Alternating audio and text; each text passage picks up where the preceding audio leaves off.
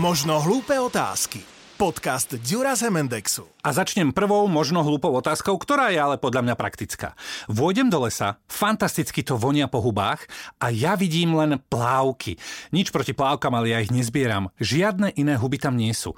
Kde sa skryli? Oni sa neskrývajú, to sa im už x krát A stalo. to tak plávky tak výrazne voňajú, alebo aké, však všetky huby Niektoré podhubia voňajú. voňajú v zemi. To, že keď v lese krásne voní, tak to znamená, že, že v tom lese to žije, ale to nemusí byť nutne, že sa tvoria plodnice, lebo hubu si treba predstaviť ako taký veľký organizmus, ktorý je schovaný v zemi, taký strom v zemi. Mhm. On vlastne, keď teraz dobre prší, tak to podhubie v zemi krásne rastie, rozširuje sa a voní, rozklada tú okolitú pôdu a, Áno, áno, a rastlinky a, a lístky a drevo a všetko. Ale niekedy to potrebuje práve ten šok, že teraz huby ako keby vedeli predpovedať počasie a teraz oni vedia, že a budúci týždeň už bude sucho, teplo, tak rýchlo, rýchlo poďme ešte vytvoriť nejaké tie plodnice, alebo už na jeseň, už bude mrznúť. Už, a už to zabalme? už nie, že zabalme, ešte, ešte stíhame, tento ja tak, týždeň ešte jasné. stíhame, ešte vytvoríme nejaké plodnice a to sú niekedy tie najlepšie hubačky tesne pred mrazmi. Ale niekedy sa doslova dá až predpovedať, že tento rok tie mrazy už budú trvalé, lebo huby už to zabalili, už Mhm. nerobia plodnice, tak už zima začala a už e, žiadne, že v novembri, v decembri ešte budú huby. Vy stále spomínate dážď. A tam mám dve otázky. Prvá je dôležitá. Hovorí sa, že popršalo, budú huby. Čiže v pondelok prší, kedy teda mám ísť na huby? Asi v útorok je blbosť? Vo štvrtok? Alebo v piatok? Záleží na aké huby chcete, lebo tie plavky, tie... Plavky nie, plavky Prav- nie. Zaujímajú ma štandardné huby, dubák, Dubáky. alebo suchohríby, A alebo, alebo kozáky. Hej, hrybovité huby, to sú tie suchohryby, kozáky, dubáky. Mhm. Tie majú niekedy podhuby až pol metra v zemi schované. Čiže e, viete si predstaviť, že oni teraz, že napršalo dneska, to ich nejak zvlášť nezasiahne, neočarí. Ale ak je tá pôda predtým namočená, to podhubie je aktívne v zemi, tak im stačí trošku tá preprška, alebo oni zase, keď to vezmete z takého pohľadu huby, tá huba je rozmýšľaná, oplatí sa mi toho dubáka vystrčiť nad zem, ak tam bude 30 stupňov, však ona nenarastie Aha. a uschne Počúvate, okamžite. to mi nehovorte, že huby takto uvažujú. No určite uvažujú, lebo oni vlastne tie plodnice robia, no nie pre našu potešenie, pre našu radosť, oni ich robia preto, lebo tými sa chcú rozmnožovať. Čiže Jasné. oni potrebujú, aby ten dubák vyliezol, aby sa rozvinul pekne Aha. klobúčik a na spodku klobúčika, v tých špongíkách, v tej vytrusorodej vrstve sa to volá odborne, Mhm. tam sa tvoria vytrusy. Čiže tá huba musí mať aspoň nejakú takú šancu, že teda tá plodnica narastie a tie niečo z stihnú vypadať padne. do okolia. A ak bude veľký mraz a ak bude veľké sucho, naozaj to tie huby vedia predpovedať, takže ako keby si vykalkulovali, že teraz sa nám neoplatí tie plodnice tvoriť. To sú záhady. Stokrát sa mi už v živote stalo, že dokonalé počasie, dokonalé napršané, teplúčko, mokrúčko, ako vy hovoríte, A nič. a hryby nerastú. A to už teda potom vôbec neviem. A teraz mi povedzte,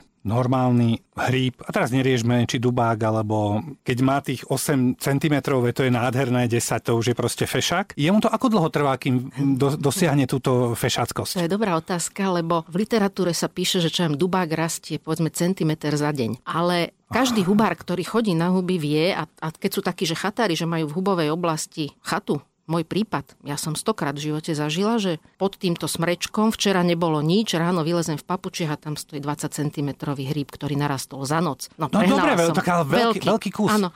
Uh, rozhodne huby vedia narasť uh, a vytvoriť tie plodnice veľmi rýchlo. Uh, ono je to dané aj tým, že to podhubie, keď si to viete, to je taká pavučinka v zemi, z takých dlhých buniek uh-huh. poskladaná a tie bunky medzi sebou nemajú uzavreté priehradky, ak si to viete predstaviť. A tá cytoplazma a všetky živiny vedia cez to podhubie veľmi rýchlo prúdiť. A huba vlastne ten obrovský strom zemi, on sa rozhodne, že tu na tomto mieste ja idem teraz vytvoriť dubáka. Čiže z toho veľkého podhubia, ktorý môže mať 10 metrov štvorcových, on sústredí všetky živiny rýchlo do toho jedného miesta a tam potom ten dubák narastie naozaj veľmi rýchlo. Ale zase všetci hubári poznajú aj takú situáciu, že našli malého hrybika a že povedal, že dneska ho nevezmem, že počkam si do zajtra, až narastie a on nenarastie potvora, že to sa hovorí, že ste ho uriekli. No dobré, ale to je ešte dobrá situácia, lebo on tam ani nemusí byť na ten druhý Ale deň. červíky No, ho to príde. zožerú Ja a, tak. a nenarastie.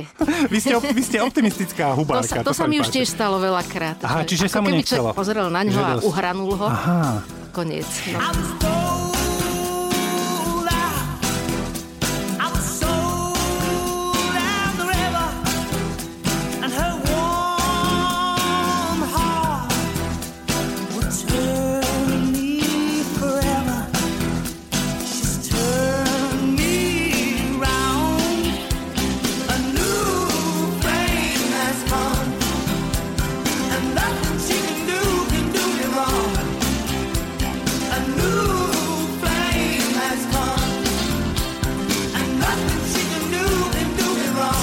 Som ja bol decko, tak boli nejaké huby. A teraz sú nejaké huby. Znamená to, že hubami, s ktorými ja som sa stretával, už sa napríklad nestretnem. Kuriatka som nevidel ani nepamätám. Masliaky, to som takisto, roky som nevidel. Masliaky, áno, kozáky, dubáky, všetko toto existuje, ale je tam nejaká obmena? A Kuriatka to bol celoeurópsky problém a to sa riešilo. Naozaj ešte pred desiatimi rokmi kuriatka neboli. Asi 20 rokov zmizli z lesov. A čo sa im stalo? Aj, aj ja si pamätám, že v detstve boli žlté lesy. Potom nič. 20 rokov neboli kuriatka a už sa riešilo, že pomaly na európskej úrovni, že musia byť vyhlásené za chránený druh a neviem čo. A potom z nejakého neznámeho dôvodu asi takých pred takými 5-6 rokmi alebo možno aj 10 už e, začali znova sa objavovať a dneska už keď je dobrá sezóna, dobrý les, tak zase viete nájsť taký les, že je plný žltých kuriatok. Dneska tvrdia zase mykológovia, že možno je to nejaká súčasť nejakého prírodzeného cyklu tej Áno. huby, ale sú huby, u ktorých napríklad vieme, že majú taký 40-ročný cyklus, že plodnice tvoria tak raz za 40 rokov. Nie sú to jedle, sú to niektoré jelenkovky To a som práve chcel povedať, že určite nie sú jedlé potvory. Uh, nie, ale sú krásne a vzácne a treba som smutná, že ja už ich možno v živote neuvidím, alebo ešte raz mám šancu, lebo v roku 2000 rástli naposledy, no tak až dožijem do 2040, tak možno, že ešte ich uvidím.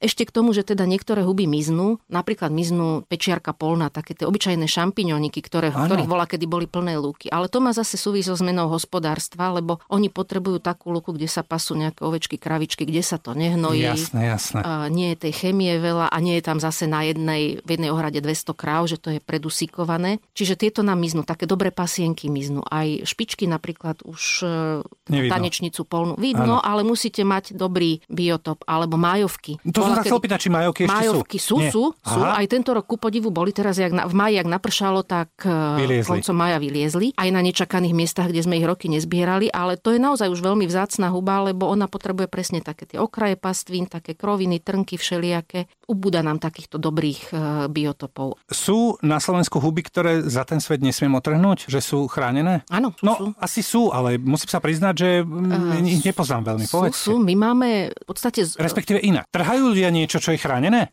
Áno. No tak, lebo nevedia. No, aj koľkokrát do, do poradne mi prinesú niečo, že čo to je a ja poviem, no, bol hryb kráľovský, alebo hryb striebristý, alebo ja neviem, aký príveskatý, to sú všetko zákonom chránené huby. A My máme na Slovensku asi 70 druhov húb, ktoré sú chránené zákonom, takže sú chránené konkrétne tie huby. A potom je druhý zoznam, to je taký krkolomný, e, že zoznam húb, na ktorých ochranu sa vyhlasujú chránené územia. Isté, no, že to je taký slovenský, typický. tam ich je asi 30 a Ale tam ide skôr o územie. tam ide o to územie, že teda Jasné. mám nejaký krásny dubový les, v ktorom rastú tieto, týchto 30 húb, tak je to zo zákona dôvod na to, aby teda ten les sa nevyrúbal, nevyťažil. Uh-huh. No veď dobré, ale normálny hubár ide predsa s nejakým atlasom. Do, ak teda nepozná, tak sa mrkne a nebudem... Lebo to, čo nepoznám, proste netrhám a neobzerám si to, nechám to tak. Ale taký napríklad hryb bronzový alebo hryb e, striebristý, ten sa podobá na, kľudne na nejakého dubáka, modráka, čiže to kľudne človek pozbiera.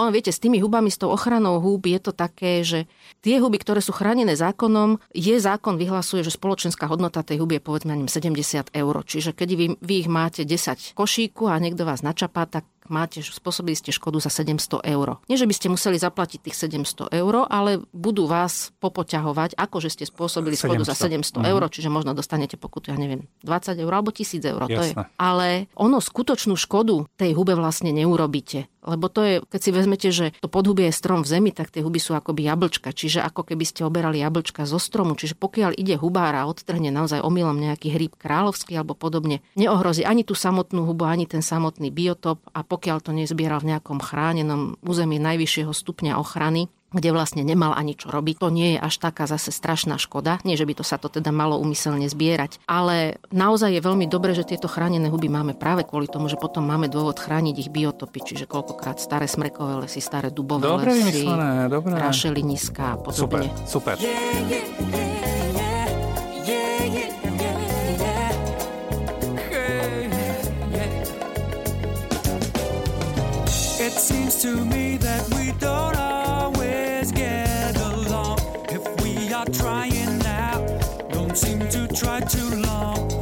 Watching your neighbor seems to fill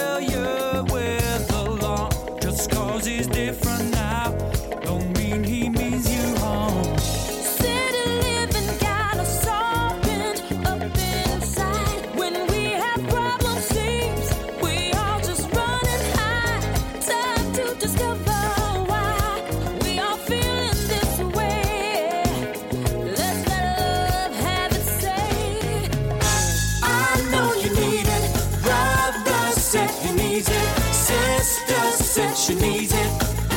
We are gonna need it someday. We seem to lose our way. Somehow got led astray. That's why I'm here to say, gotta get back,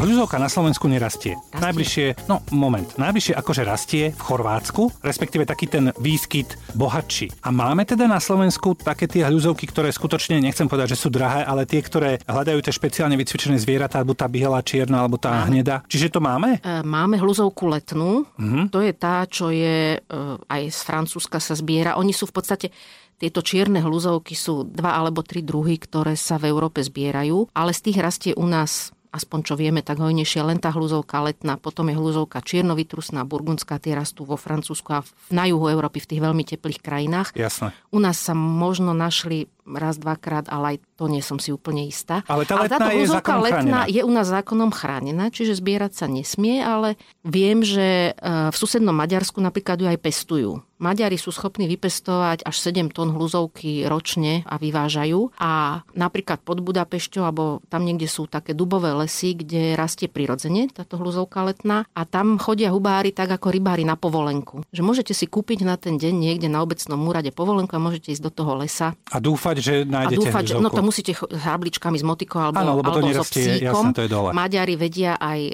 ponúkajú také služby, že vedia vycvičiť psíka, ktorý potom vie hľadať hľuzovky, lebo Francúzi to hľadajú s prasiatkami. S prasiatkami, no, no. Ale u nás aj bola vždycky tradícia, že sa to hľadalo so psami. Ale vy ste mi povedali, že keby ma v istých, v istých týždňoch videli v nejakom súkromnom lese, kde si na juhu Európy, ako idem s obsom a s hrablami do lesa, tak by na mňa zavolali policajtov. Tak by vás asi možno aj zastrelili rovno v Taliansku, lebo tá hľuzovka biela, ktorá je tá tuber magnatum, čo je tá najdrahšia na svete, tá u nás vlastne zatiaľ ešte nerastie. Rastie v podhorí Alp, čiže Slovinsku a v severnom Taliansku. A sú také chýry, že trošku sa šíri už akoby aj do Maďarska, možno, že po Dunaji hore s tým oteplovaním, Áno, že možno dorazí, čo ja viem, niekedy. A rovno na spíš by sa mohla Ale vrhnúť.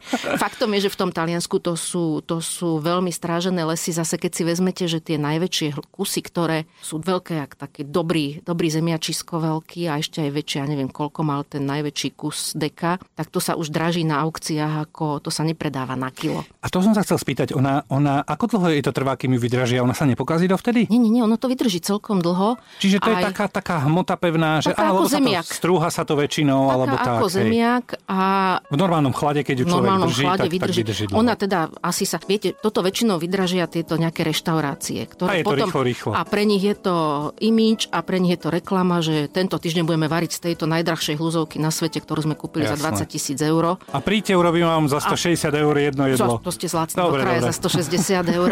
To aj naša hľuzovka, to mi popisovali, bola reštaurácia, že urobíte si, ja neviem, bagetky s vajíčkom a potom príde časník, takto strúhadielko, takto hľuzovku a hovoria, zastavte ma, teraz strúha 10 eur, 20 eur, 30 eur.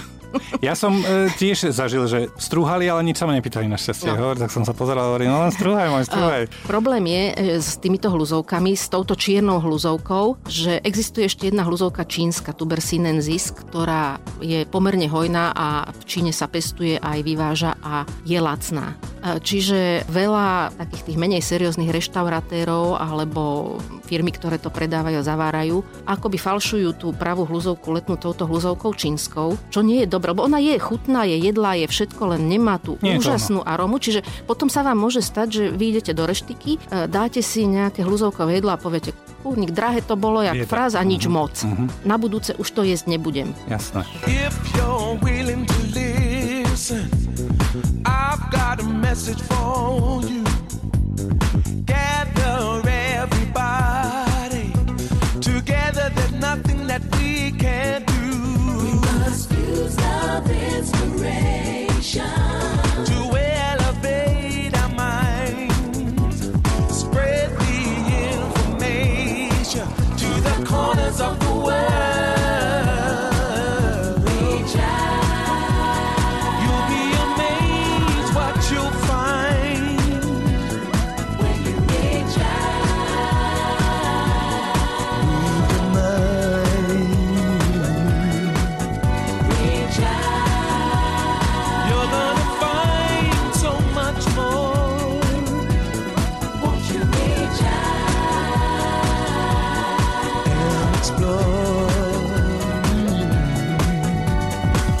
Stále platí takéto, čo mi kedysi ocino hovoril, keď som bol mrňus, že červíky idú iba do jedlých hub? Nie, samozrejme, že nie. To, Ste mi zničili detstvo teraz.